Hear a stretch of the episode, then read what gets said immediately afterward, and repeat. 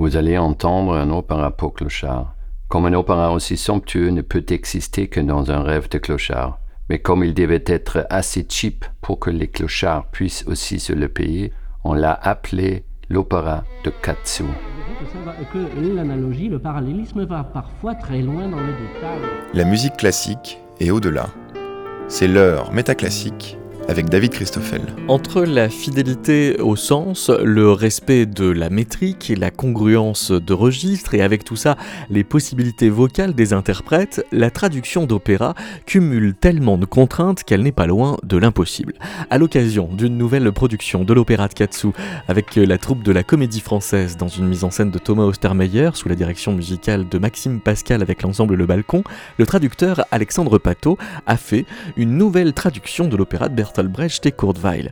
Au moment de la création de ce nouvel opéra de Katsu, le festival d'Aix-en-Provence a invité Métaclassique à suivre un atelier de Katsu imaginé par le traducteur pour que les festivaliers puissent se prêter à l'exercice de la traduction et crayon en main saisir le grand nombre des contraintes qui pèsent sur le traducteur d'opéra et l'oblige à une licence poétique d'autant plus libre qu'elle doit d'abord s'imprégner d'une fouille des sources très en profondeur qui va nous mener à interroger deux experts sollicités par Alexandre Pateau, le spécialiste des complaintes Jean-François Heidzen et la spécialiste de François Villon, Jacqueline Sertiglini-Toulet.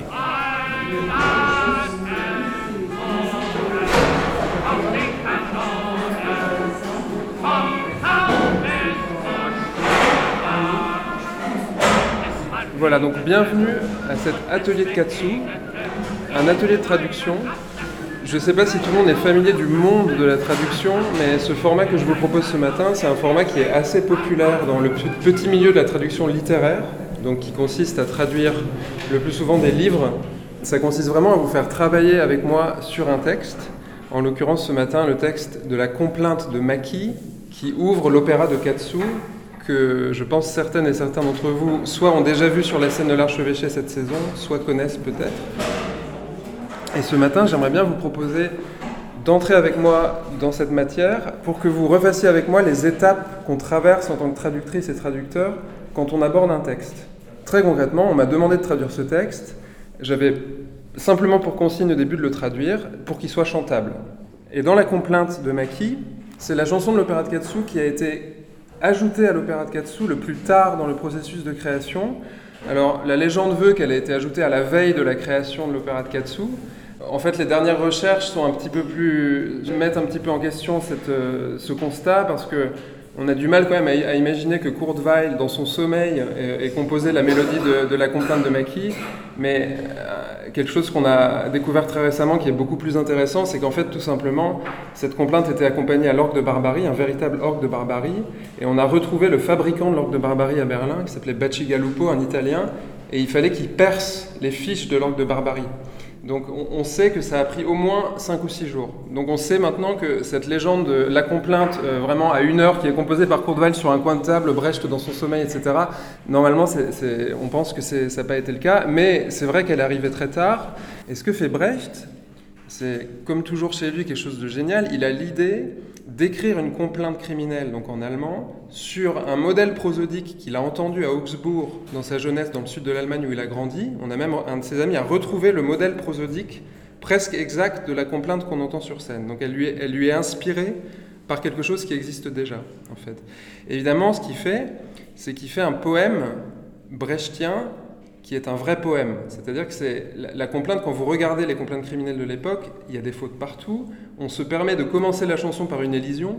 Je sais pas, euh, le criminel qui a commis ce crime. Donc c'est bourré d'élisions, c'est-à-dire l'élision, c'est quand on coupe certaines parties d'une syllabe, au lieu de dire le criminel, de dire le, criminel, par exemple. Or, quand vous regardez le poème de Brecht, il a cette perfection brechtienne d'emblée, c'est-à-dire que ce sont, on va, on, va, on va commencer en chantant dans un instant, mais ce sont des rimes riches, c'est une métrique qui est, riche, qui est classique.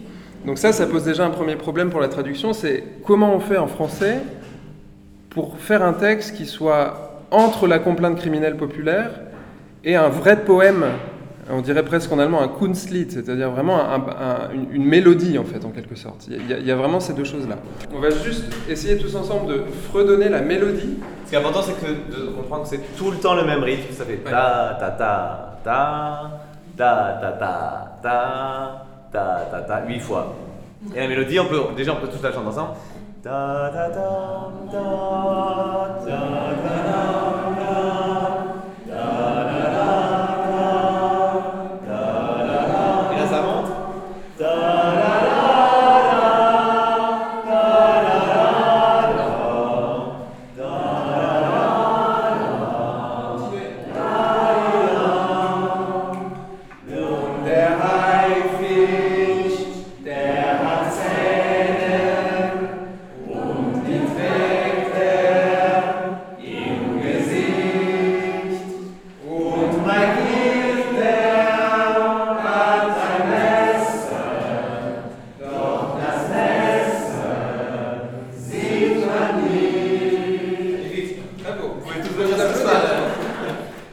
Essayer ensemble de proposer une nouvelle version française, parce que évidemment quand vous traduisez un texte comme ça, il peut être traduit de plein de manières différentes, parce que selon la rime que vous choisissez en français, qui sera forcément pas la rime allemande, parce que en allemand, si vous prenez l'allemand, vous avez déjà au début, vous le remarquez très facilement, au vers 2 et au vers 4, ça finit par un icht, si vous voyez le, le texte.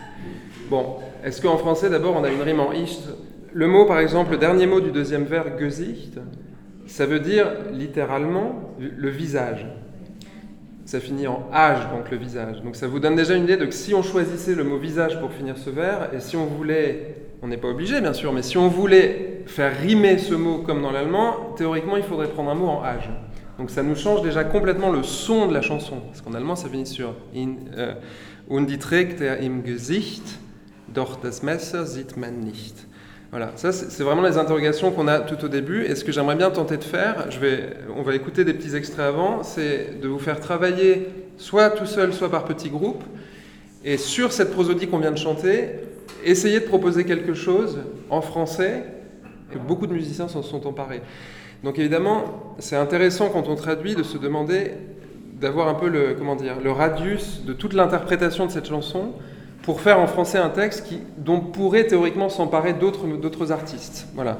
Je vous fais écouter la version originelle de, mai 1929 de Brecht, qui enregistre pour la première fois cette complainte lui-même. Vous allez voir, c'est très étonnant. Et ça donne une idée sur les intentions de Brecht, en fait, sur euh, la manière dont, lui entend son propre texte. Parce qu'on pense que la mélodie est de lui, en fait, à l'origine. On est presque sûr que beaucoup de mélodies de l'opéra sont en fait de, Brecht, et pas de Kurt Weill. Der der hat Zähne und die trägt er im Gesicht. Hat Messer, doch das Messer sieht man nicht. À certains moments de la pièce, on se demande parfois, mais le rôle de cette chanson est quand même assez étrange dans la pièce. Et lui, il le joue d'une manière, il le chante d'une manière très neutre, vraiment. Und der der. Comme s'il voulait nous laisser toute l'attitude d'interpréter nous-mêmes le texte. Et si on avance dans l'histoire de l'enregistrement de la complainte, je vais vous faire écouter juste la première strophe de plusieurs enregistrements pour que vous voyez comment la complainte évolue en fait. Maintenant, je vous fais entendre la version de 58 qui est censée être une reconstitution fidèle de la création de 1928 avec le même chanteur de complainte. Der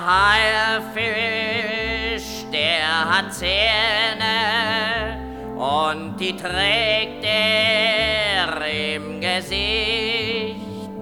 Und McKees, der hat ein Messer, doch das Messer sieht man nicht. Et ensuite, vous avez, à la même époque, une première réinterprétation qui change déjà l'esprit de la chanson par Lotte Lenya, qui était la femme de Kurt Weill, et qui, euh, quand elle est rentrée à Berlin, euh, dans les ruines de Berlin à la deuxième guerre mondiale- après la Deuxième Guerre, a voulu rendre hommage à Weill et a enregistré un certain nombre de songs de Weill, dont la complainte, comme ceci.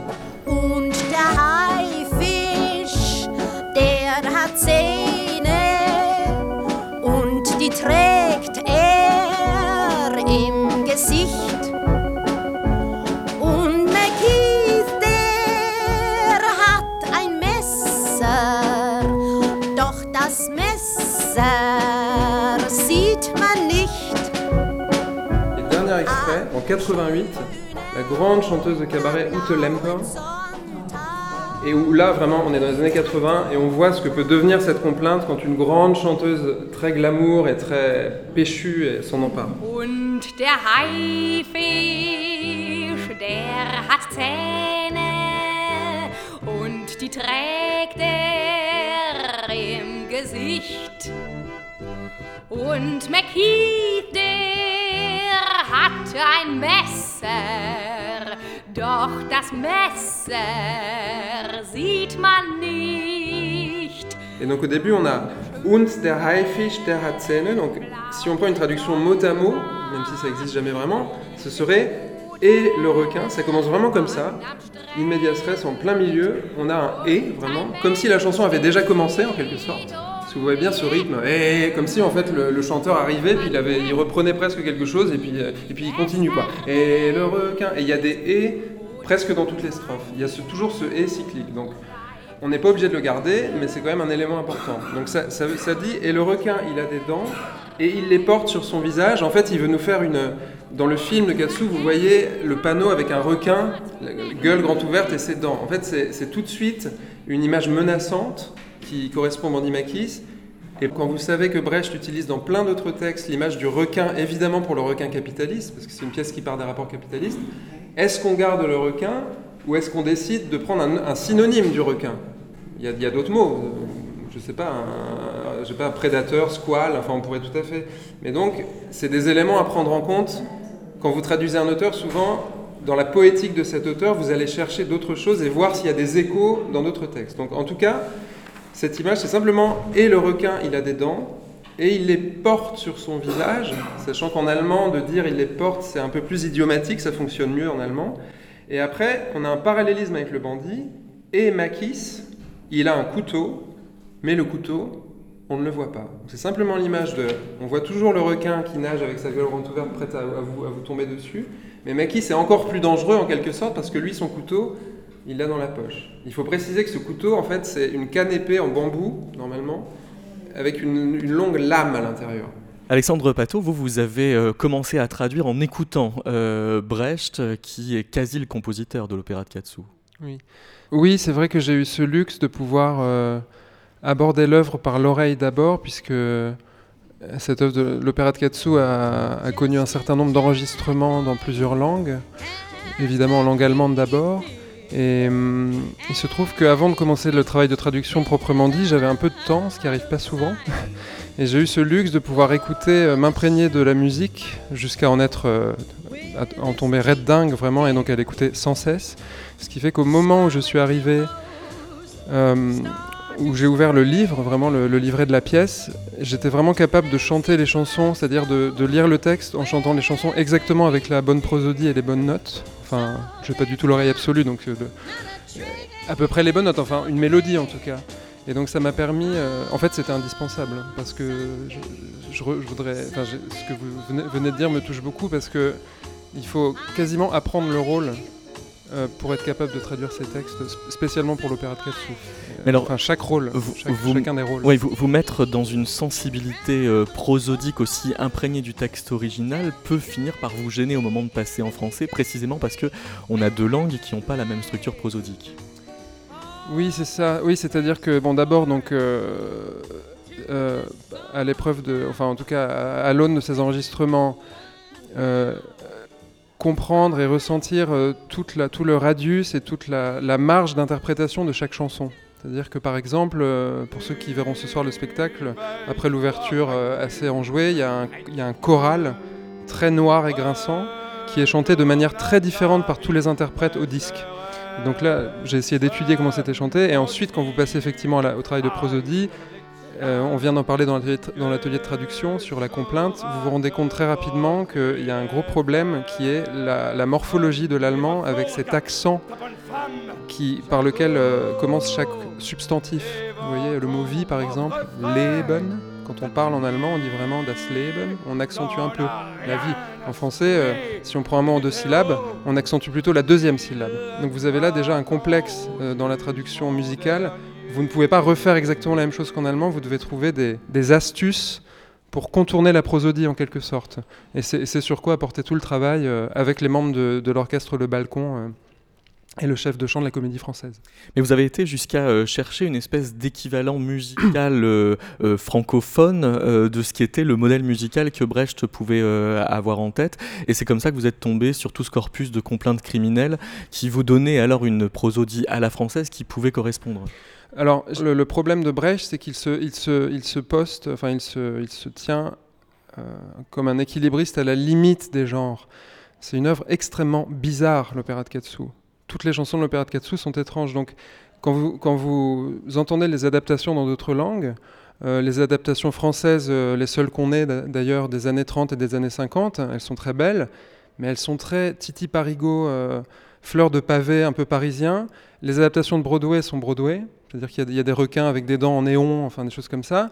Mais l'œuvre demeure unique et en allemand, elle garde toute sa force. Donc il faut, il faut trouver quelque chose qui soit aussi étrange et d'une haute poétique en fait en français.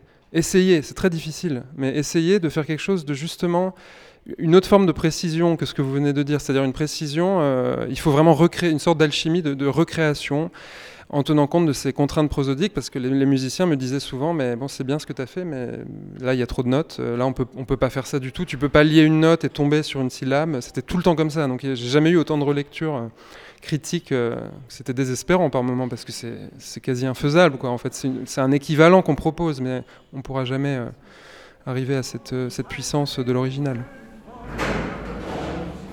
Est-ce que vous voulez que je, Madame, je chante la première version qui a été, qui a été faite par Madame? C'est impressionnant. Ça nous donne ça. Mac le squale, il est vorace et coupante sont ses lames. Il les cache sans alarme et le monde ne les voit pas. Pas mal.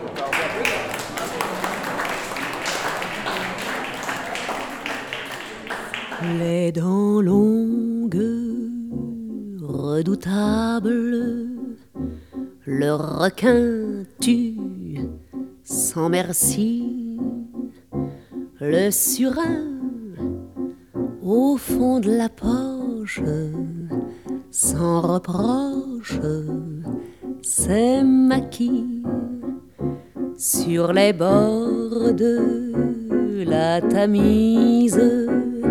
Le sang coule dans la nuit.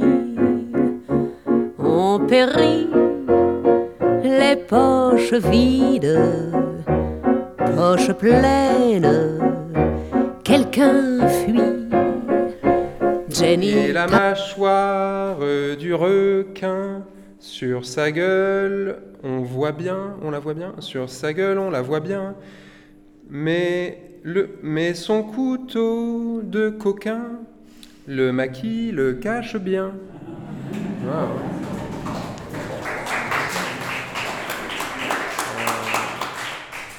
Et ce requin qui a des dents, ces dents qui brillent et qui croquent, et ma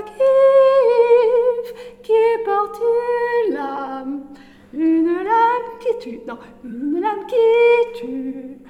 Alors il y a deux possibilités. Après, une lame qui tue, il la cache, ou alors il la cache bien, bien.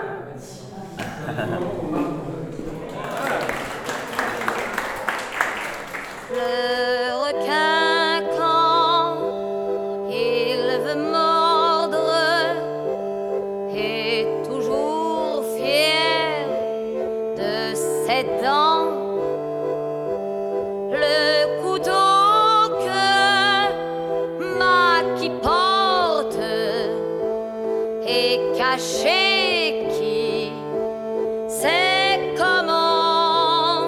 Mathias nous propose ceci.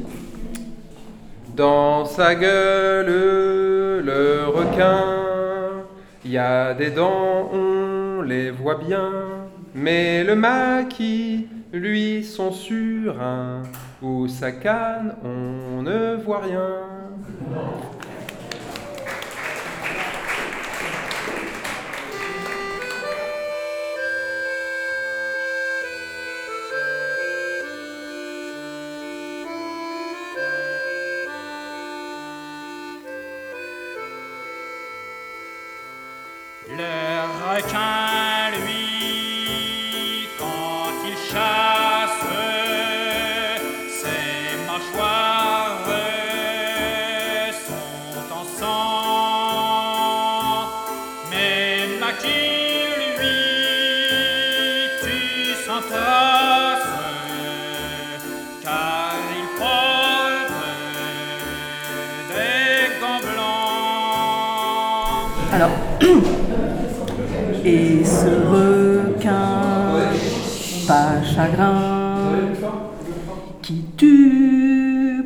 Pour rien, et Mac S, même pas peur, il tue quand c'est l'heure.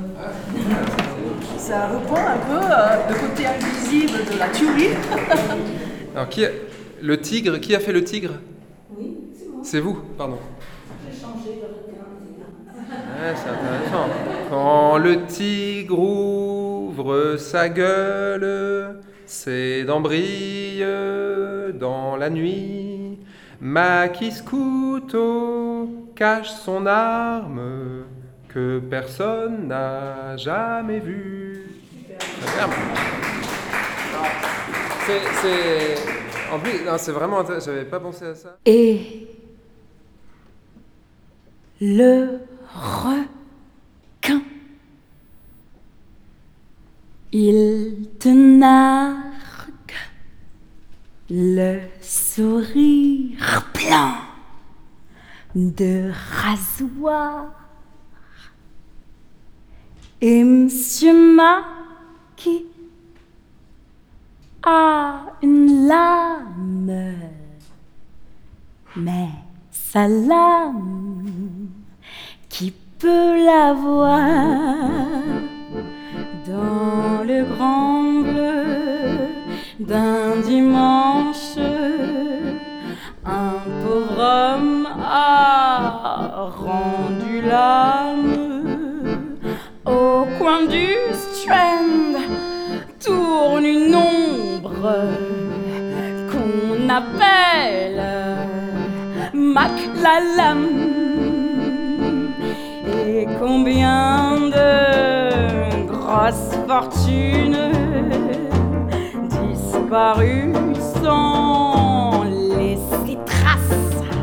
Et il faut vous parler du genre de la complainte. Parce qu'évidemment, quand j'ai dû proposer une nouvelle traduction pour cette complainte, j'ai tout de suite euh, regardé ce qui s'était déjà fait. Et on tombe tout de suite en français sur la complainte. On dit c'est la complainte de Maki, c'est très connu, ça a été chanté par Catherine Sauvage, qu'on entendra tout à l'heure, ça a été chanté par plein de gens, mais au fond on se demande tout de suite, mais qu'est-ce que c'est en allemand la complainte? Ça vient d'où? Moi je connaissais bien les complaintes de Jules Lafort par exemple, un poète français que j'aime beaucoup, qui sont assez loin de la complainte de Maki. Ce sont des poèmes assez élaborés, euh, qui ont, qui ont une espèce de consonance un peu plaintive, mais c'est pas du tout une espèce d'énumération de crimes. Et de fait, j'ai pu m'appuyer sur un ouvrage euh, passionnant qui présente le genre de la complainte criminelle en France, qui était un genre extrêmement populaire jusqu'au lendemain de la Deuxième Guerre mondiale. C'était des complaintes qui étaient gueulées véritablement. On appelait ça aussi des goualantes d'ailleurs, sur les marchés de France et de Navarre et d'Allemagne. Donc on a la chance que ce style existe aussi bien outre-Rhin que chez nous. Donc je suis allé un petit peu chercher et j'ai trouvé un livre qui collationne 1500 complaintes avec leurs facsimilés, leurs textes et qui nous permet de comprendre ce que c'était que cette complainte. C'était des textes qui étaient vendus à la sauvette sur ce qu'on appelait des canards sanglants, petites feuilles imprimées vraiment euh, de façon très, enfin, très piètre qualité et qui étaient vendus aux gens et qui énuméraient vraiment les crimes les plus frappants qui défrayaient la chronique euh, à l'époque. Et ça a été vraiment un genre très connu qu'on a complètement oublié avec l'arrivée des nouveaux médias, etc. euh, dans, nos pays et qui était euh, sur tous les marchés. Or, en fait, la complainte criminelle est un, est un, est un anthropologiquement quelque chose d'assez universel. On en rencontre euh, encore aujourd'hui au Brésil, les murder ballads dans le domaine britannique, les cantastories en Italie et Moritat en Allemagne. Et donc, euh, en même temps que j'ai que j'ai appris, que j'ai découvert le, le- nom de, de la complainte criminelle en allemand, il m'est revenu Moritat von Mackie Messer. Voilà, et, et c'était c'était raccord, si vous voulez. Euh, La, la tradition des Moritat était très, très vivante en Allemagne dans l'entre-deux-guerres et après-guerre. Alors après-guerre, c'était sans doute un petit peu, euh, avec un second degré, un petit peu folklorisé, si j'ose dire, mais c'était très vivant euh, jusqu'à l'entre-deux-guerres en Allemagne. Donc Brecht a pu avoir l'expérience de Moritat chez lui.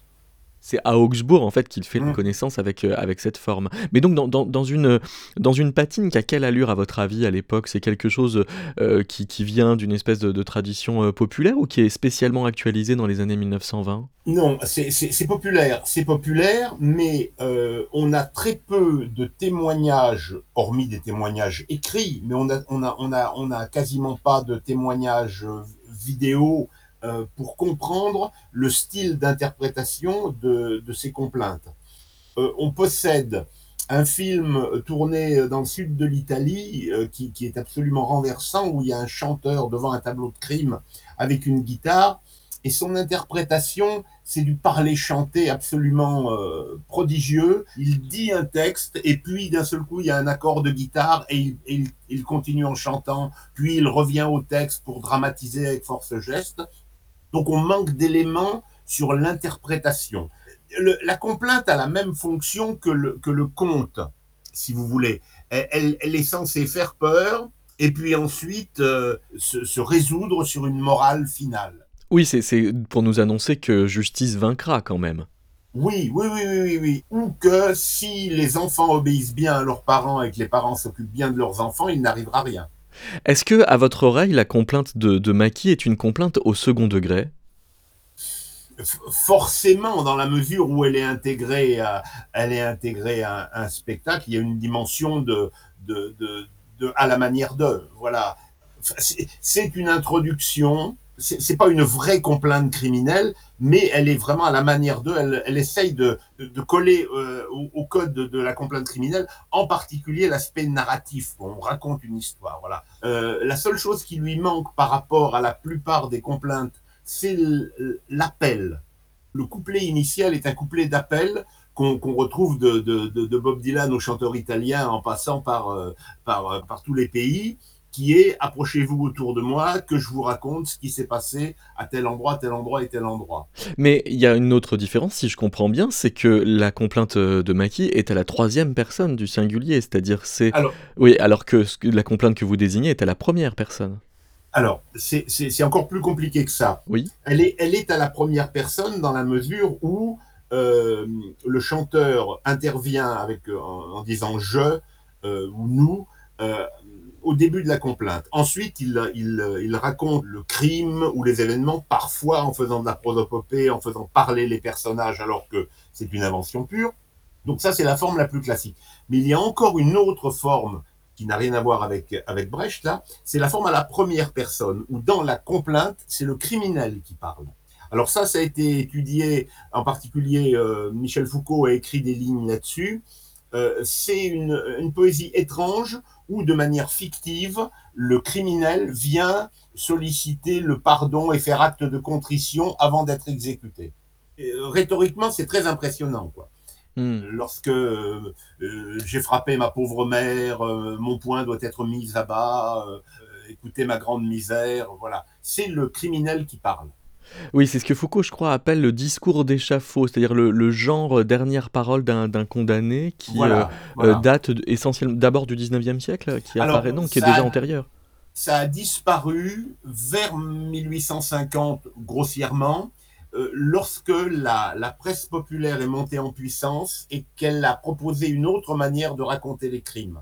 Et donc là, les complaintes se sont alignées sur cette manière, d'une certaine façon, en, en- en narrant le crime, mais en prenant des libertés, comme celle de faire parler les, les- les acteurs du drame. La presse aussi l'a fait. J'ai le souvenir de, de titres d'articles autour de l'affaire Violette Nozière, où on fait parler Violette Nozière et sa mère, alors que les journalistes n'étaient pas dans la salle, dans la salle d'interrogatoire. Alors, le, le patron rythmique de cette euh, complainte, ta ta ta ta ta ta ta, ta, ça, ça, ça vient euh, de quand? Alors, moi, là, là par contre, euh, je verrais bien germanique, dans la mesure où on va plutôt avoir des choses à pleine voix, ce que j'appelle la chanson de plein vent. Ah oui.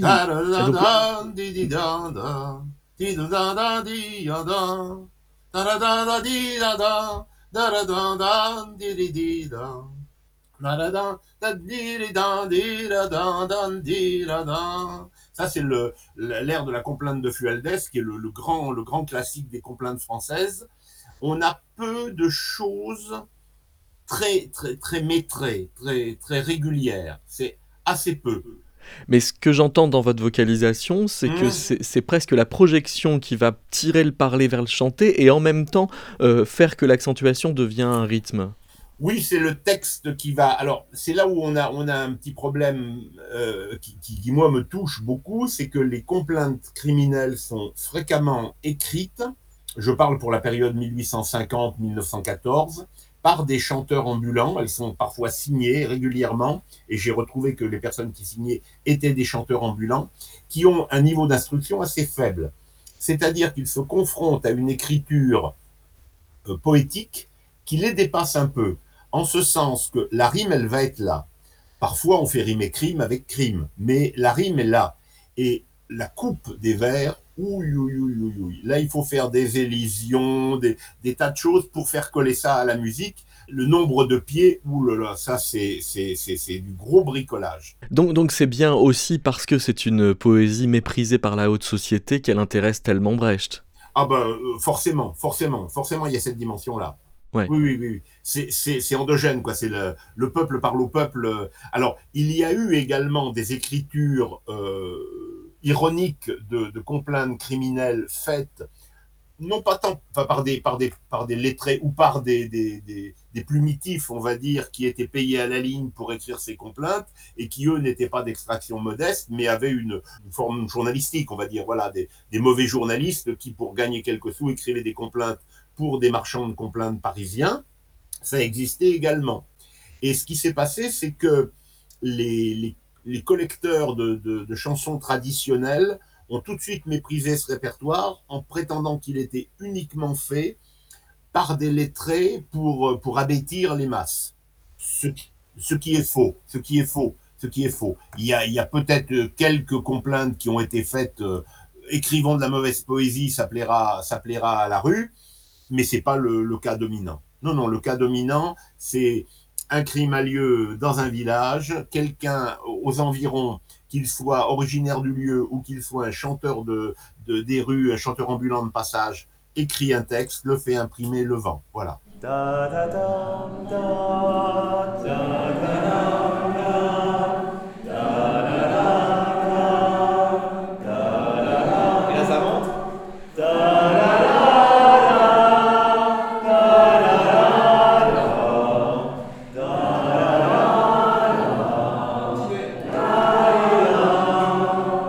En gros, l'opéra de Katsu est, une œuvre, euh, est une sorte de work in progress dans lequel interviennent un certain nombre d'influences. C'est une réécriture d'un opéra baroque de 1728 du 18e de John Gay qui s'appelait The Beggar's Opera, l'opéra du gueux. Euh, qui était un opéra satirique qui visait à, ruiner le théâtre de Handel qui régnait à l'époque, et, ça a marché puisque cet opéra a eu un succès énorme jusqu'à aujourd'hui, et Brecht a été très attiré par ça. Sa collaboratrice Elisabeth Hauptmann lui a fait connaître cette œuvre, et il, il propose une réécriture de l'opéra du Gueux, mais au moment où il, finit son, où il termine son œuvre, il commence à s'éloigner énormément de l'opéra du Gueux, et il a l'idée de faire intervenir dans le texte de l'opéra de Katsu, et notamment, surtout dans les chansons, plusieurs de ses influences poétiques et il se trouve que Brecht était très influencé par la poésie française de la fin du 19e, mais aussi et surtout par François Villon, donc le grand poète du Moyen Âge. Et Brecht était l'un des c'est très émouvant de penser à ça, il était l'un des premiers lecteurs de Villon en Allemagne. Mais, mais pas dans le texte. Voilà. Alors pour vous expliquer, vous vous rendez compte que il y a des chansons en fait, il n'y a même pas d'indication dans le texte, il y a une seule indication dans le texte de 1928 qui nous dit Makis, donc le héros, chante l'épître de François Villon. Donc vous dites, mais Maquis chante l'épître de François Villon. D'abord, qu'est-ce que c'est l'épître de François Villon? Pourquoi il y a le nom de Villon qui apparaît, etc. Et en faisant des recherches, vous vous rendez compte qu'il y a pas moins de cinq chansons, et peut-être même plus, qui sont des réécritures de François Villon en allemand, par le biais d'une traduction allemande du début du siècle dernier que Brecht avait utilisée. Et quand vous comparez le texte de Brecht avec le texte de Villon, donc déjà, vous comparez le texte de Brecht avec une édition bilingue de François Villon, parce qu'il y a le texte en ancien français et il y a une traduction en français moderne, parce qu'on ne comprend plus vraiment. Beaucoup de gens prétendent oui, c'est très lisible Villon, c'est pas vrai, on comprend plus Villon, donc il faut regarder une traduction en français moderne, et vous vous rendez compte qu'il y a beaucoup d'images, beaucoup d'images à la rime, qui ne sont plus les mêmes. Vous dites, mais ça veut donc dire qu'il a, soit il a modifié la traduction allemande, soit le traducteur allemand d'origine a lui-même traduit librement le texte de Villon. Donc il faut remonter à la source, il faut trouver quel texte est la base de la traduction allemande. Donc j'ai réussi à trouver ce texte qui est très rare, qui est un texte qui dormait dans les archives à Zurich que j'ai fait venir à Genève. Et je me suis rendu compte, et ça c'était une partie merveilleuse de ce travail, j'ai travaillé avec Jacqueline Serquiglini, qui est la maîtresse d'œuvre de la Pléiade Villon, qui est une des plus grandes médiévistes du monde actuellement, une femme extraordinaire.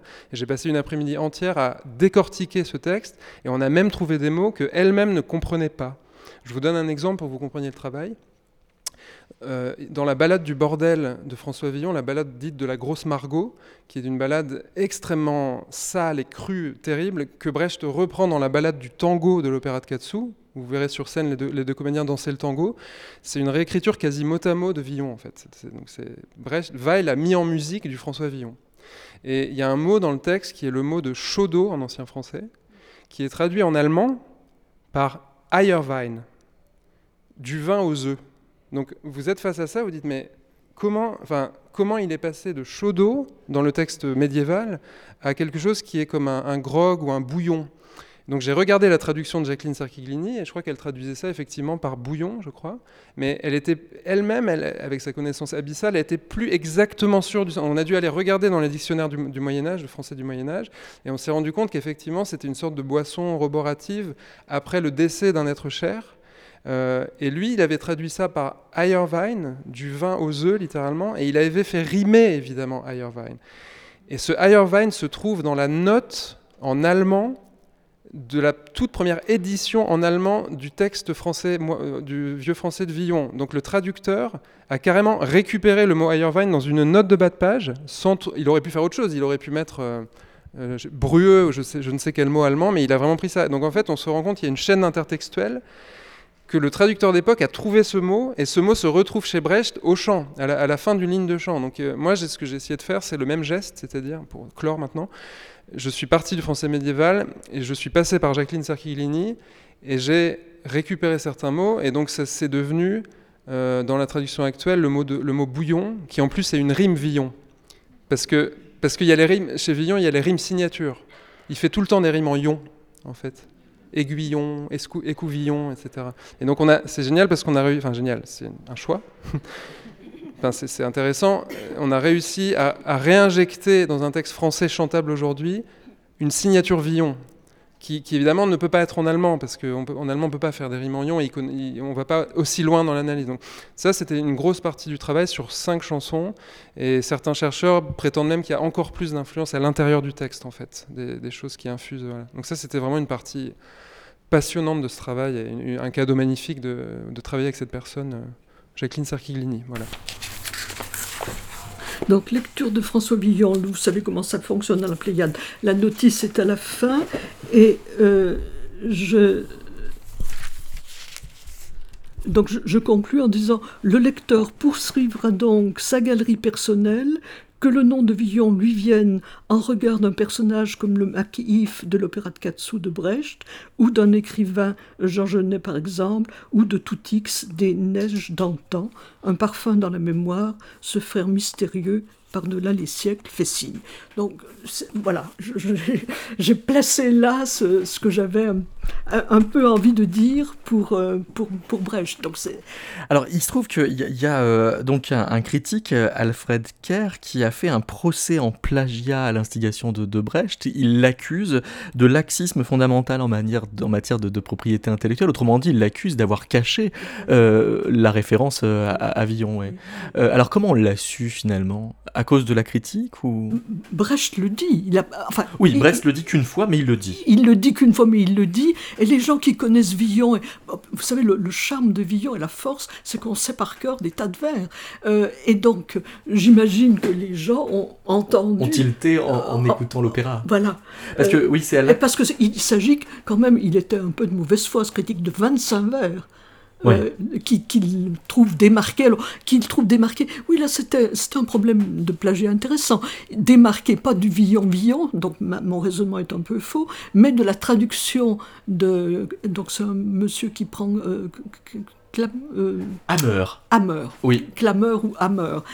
Il, s'appelle Clameur quelquefois. Enfin, Oui, oui, oui, oui, K-L Hammer. Oui. Alors, euh, peut-être resituer pour euh, les auditeurs de Métaclassique dans, dans quel ordre euh, le texte arrive à Brecht? Parce que Brecht ne lit pas le français, ne lit pas Villon, mais donc c'est effectivement par ce Hammer qu'il. C'est par ce Hammer qui le lit, Qui le lit. La, la bonne édition de Wurzbach. Alors, Wurzbach étant une édition euh, allemande de, de 1903 Allemand, de Villon. mais en France, euh, de français. Il donne le texte français, mais il fait des notes en allemand absolument géniales. D'accord. Euh, euh, c- Donc c'est l'édition de référence pour. pour- euh, je ouais. crois, enfin moi je suis pas je suis pas germaniste, mais Ouais. je pense que enfin c'est des, des notes d'une grande qualité. Euh, et donc je pense que euh, les deux se sont combinés. D'une part parce que c'est difficile à comprendre Villon. Donc la traduction euh, de Hammer, qui est une traduction assez loin du texte. hein. Prend des, un certain nombre de libertés et euh, peut-être, je ne sais pas jusqu'où pouvait aller Brecht. Je ne sais pas s'il a eu, non, peut-être pas quand même, lu les notes de, de Wurzbach. Je ne sais pas ça. Écoutez la voix qui vous crépitille, par la fortune maquillée et punie. Ce n'est pas sous le guigne ni l'églantier, mais dans une fosse qu'on le voit banni. Ne tardez pas, sauvez-le du supplice. Ami ou diable, croyez-vous qu'il soit Derrière une muraille, il est cloîtré. Quand il mourra, étanchez votre soif. Mais tant qu'il vit, restez à ses côtés. Le laisserez-vous là, le pauvre maquis qu'il y, y a aussi la question de quel Villon on traduit. Est-ce qu'on euh, traduit le, le Villon d'origine ou un Villon en français moderne? Oui, oui. Et là, euh, c'est- une, version libre de Hammer. Il, il est assez loin du, du Villon d'origine. Oui. Euh, enfin, c'est-à-dire, il change les images. Pas toutes. Il y en a qui, qui ont dû lui parler, qui gardent. Par exemple, ça a posé des problèmes à Alexandre, les, les chauds d'eau, les, les, les bouillons chauds. Enfin, euh, et ça, c'est quelque chose que garde euh, Hammer, qui est expliqué par Wurzbach, qui est expliqué par moi aussi. mais euh, C'est-à-dire, oui. C'était la, boisson qu'on donnait aux jeunes, aux, jeunes mariés le lendemain de leur nuit de noces. Pour le, c'était un réconfortant. Donc, euh, on peut traduire par. Donc, c'est bouillon aux œufs. On mettait des œufs, ça existe encore, hein, euh, dans, du, euh, dans du lait chaud, des œufs, du rhum, dans certaines variantes. Et donc, ça a été traduit tantôt par. Ce que traduit euh, Hammer, mais bouillon aux œufs, soit cocktail, qui est plus proche en fait de, de ce qu'est la boisson. C'est un remontant, c'est un réconfortant, ça reconstitue vos forces que vous avez dépensées dans des ébats euh, bon, lors de votre nuit de noces. On a eu Grog aussi qui a été Oui, euh, qui- qui, est voilà, parce passé. qu'il y a oui. un peu d'alcool. euh. Et, et donc Alexandre a préféré chaud d'eau. Donc chaud d'eau, c'est le mot dans... euh, Ah, c'est le mot ini- initial. Oui, oui, oui. oui. Qui n'avez pour empereur et roi que votre sale argent de scélérat, maqué vraiment au fond du désarroi, le voilà comme on dit fait comme un rat. Empêchez donc qu'on le cloue dans sa caisse, et sur le champ allez tous en troupeau, trouver la reine et lui toucher un mot, restez soudés comme font les pourceaux. Vous voyez bien qu'il a vraiment les crocs, le laisserez-vous là le pauvre maquis. Donc ça, ça c'est euh, un mot qu'on trouve euh, dans l'appel de Makis euh, à ses amis, dans l'opéra de, de Katsu, euh, et qui euh, correspond donc à l'épître de François Villon à ses amis, qui est le seul endroit où Brecht signale en effet une référence à Oui. Villon, sous forme de, de didascalie. Au huitième dernier tableau de l'acte 3, Mac chante l'épître à ses amis d'après François Villon. Oui. Et alors, c'est une libre interprétation de Brecht à partir de Hammer, qui elle-même est une libre interprétation à partir du, de Villon, c'est ça? C'est ça qui est passionnant avec Brecht, c'est qu'il il mixe euh, des ballades différentes de, de Villon. Par exemple, pour celle que nous sommes en train d'é- d'évoquer, Ayez pitié, ayez pitié de moi, le laisserai là le pauvre Villon, la, la ballade à ses amis, euh, il, il prend le début de la ballade des pendus, frères humains, etc. Et puis, ça c'est les deux premières strophes chez Brecht, et puis il prend le début ou un morceau de l'épître, euh, qui est une autre pièce de Villon. Il mixe les deux. Donc, non, oui, c'est ça, c'est un montage un entre montage. plusieurs euh, poèmes de, de Villon, Oui. euh, et qui arrive à avoir un sens unitaire, qui, Oui. qui cache un petit peu les, ficelles. qui cache les. Oui. Donc c'est c'est pas si facile que ça de retrouver les la source. C'est-à-dire c'est moins une réécriture, c'est ça qu'un cut-up. Enfin, Oui, Voilà. Il y a du montage. Enfin, il, il- il- il connaît tellement bien Villon, à mon avis, qu'il est capable de prélever euh, des morceaux de deux pièces différentes, qui ne sont d'ailleurs pas ni l'une ni l'autre, mais qui sont hyper connues euh, dans le Testament. On a un texte de Brecht, du jeune Brecht, qui l'intitule euh, Portrait de Brecht, le titre exact. euh, une sorte de poème autobiographique qu'il intitule Du pauvre bébé, du pauvre Bertolt Brecht. Mais pour, le fait qu'il mette du pauvre, c'est qu'il a dans l'oreille pauvre Villon. Il y a une sorte d'infusion de Villon à l'intérieur de la mémoire de Brecht. C'est-à-dire que euh, vous voulez dire que, que Brecht ne peut pas avoir le mot pauvre en tête sans avoir une colocation qui Et, directement étant donné ce que raconte le poème, le D'accord. poème auto- autobiographique, hein. Ah oui. pauvre je suis de ma jeunesse, dit Villon. Enfin, c'est Ah oui. vraiment et comme ce quatrain. On dirait que ça s'ouvre par euh, des, des pores euh, qui, qui s'ouvrent parce que il y a des, des peut-être moins des images que des il, s'est fait, Brecht, une vision de, euh, de Villon tout à fait euh, l'image du poète maudit. Euh, Alors c'est là que je voulais en venir, c'est-à-dire euh, quand, quand, euh, Alexandre Patot nous dit que, que Maquis constitue un avatar moderne de Villon, c'est vrai à quel point? Mais c'est vrai, presque. Alors, le, le point qui me frappe, moi, c'est le fait que MacIf v- devrait être pendu à, à la pendaison à l'horizon, mais qui ne sera pas pendu. Et ça, c'est Villon. Alors, c'est qu'il échappe à la pendaison. Mais la façon dont il en échappe, euh, la grâce se passe pas de la même façon. Parce que dans l'opéra de Katsu, euh, c'est- comme un, un retournement qui euh, réinsiste à quel point on est en train de voir un opéra avec tout ce que ça suppose de construction, alors que Villon, il est gracié pour de vrai. Enfin, Euh, Villon est gracié deux fois, puisque par En deux plus, fois, ouais. il, il risque la, la corde. La première fois parce qu'il a tué euh, dans une rixe un, un prêtre, et là c'est une vraie grâce avec euh, demander au roi et on lui accorde, etc. Et c'était en quelle année? 1456. Donc ça, c'est la première fois. Donc Ça, c'est la première fois la- à la suite du meurtre du prêtre Philippe Sermoise dans une rixe. Et là, il y a euh, une lettre, des lettres de rémission qui sont données. Donc. Et la, la- la deuxième fois, c'est euh, quand Villon disparaît, où il est gracié. euh, Là encore, 1400, cette fois-ci 63, Oui. où euh, on- il est, il est- sa peine est commuée en une peine d'exil. Il doit, il doit quitter Paris et euh, il quitte Paris et il disparaît. Et alors, la, la fameuse balade du pendu, alors sert, on, on peut dire, euh, de, de source ou de, de, de matrice à l'épitaphe de l'opéra de Katsu? Alors, effectivement, euh, elle, elle sert pour deux strophes viennent de, ce, de cette balade des pendus, et puis deux autres euh, viennent plutôt de l'épître aux amis. Enfin, il y a un mix, là Oui. aussi, il y a un mélange. Aux cœurs humains qui après nous vivez, ne soyez pas contre nous endurcis. Quant au gibet, on nous aura levé. Ne ricanez pas d'un rire imbécile. Ne jurez pas nous voyant condamnés. Ne nous blâmez pas comme les gens de loi. Car nous n'avons pas tous l'esprit bien droit.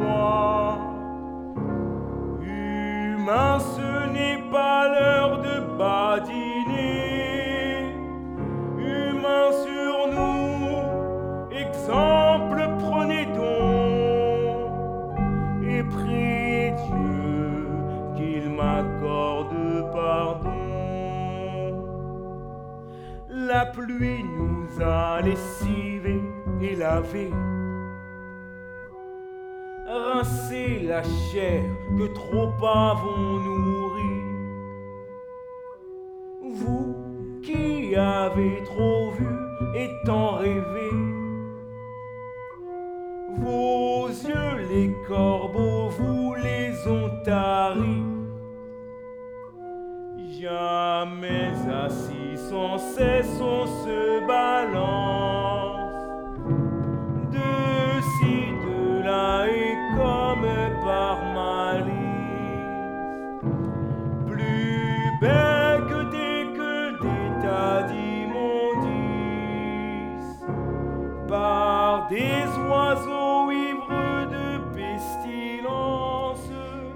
Et alors pour dire à quel point vous mettez la, barre haute, vous retraduisez la consigne euh, à laquelle euh, vous vous êtes euh, soumise en disant une fois la chanson réglée, la prosodie reconstituée syllabe par syllabe, le texte mis en bouche et jugé chantable, on doit s'assurer qu'il n'est pas seulement chanson mais toujours poème. Donc ça veut dire que en plus de faire quelque chose qui est euh, euh, superbe dans son interprétation sur scène, il faut quelque chose de superbe à lire quand on est tout seul avec le livre comme. Oui, je, je vous donne un exemple. Par exemple, euh, j'ai toujours.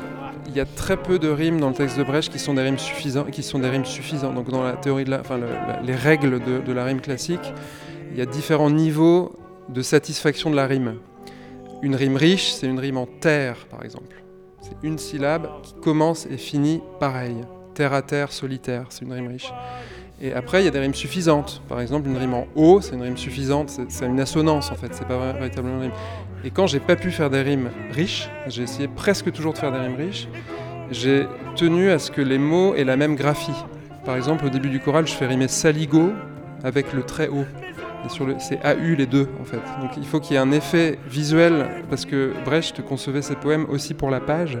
Et ces poèmes, ces chansons, c'est comme pour Br- Brassens par exemple. Enfin, ces chansons sont des merveilles. Quand vous lisez du Brassens ou du Barbara sur la page, c'est des merveilles en fait. C'est vraiment ou les chansons ou du Verlaine, c'est voilà.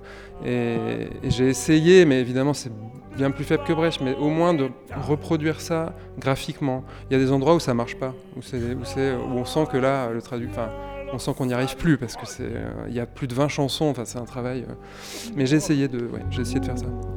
Le reste m'est égal. Mais s'il vous plaît, qu'on me pardonne. Oui, poésie des songs n'est pas la poésie de Villon, ça c'est sûr. Oui, oui. Euh, mais euh, la force des songs, c'est la force de Villon. Oh, vous savez ce qu'il advint du sage Salomon. Le gars s'en laissait pas compter, il maudissait l'heure que tout est vanité. Ô Salomon, si grand, si sage, mais avant que tombe la nuit, le monde en vit les conséquences. Voilà où la sagesse la conduit. Heureux celui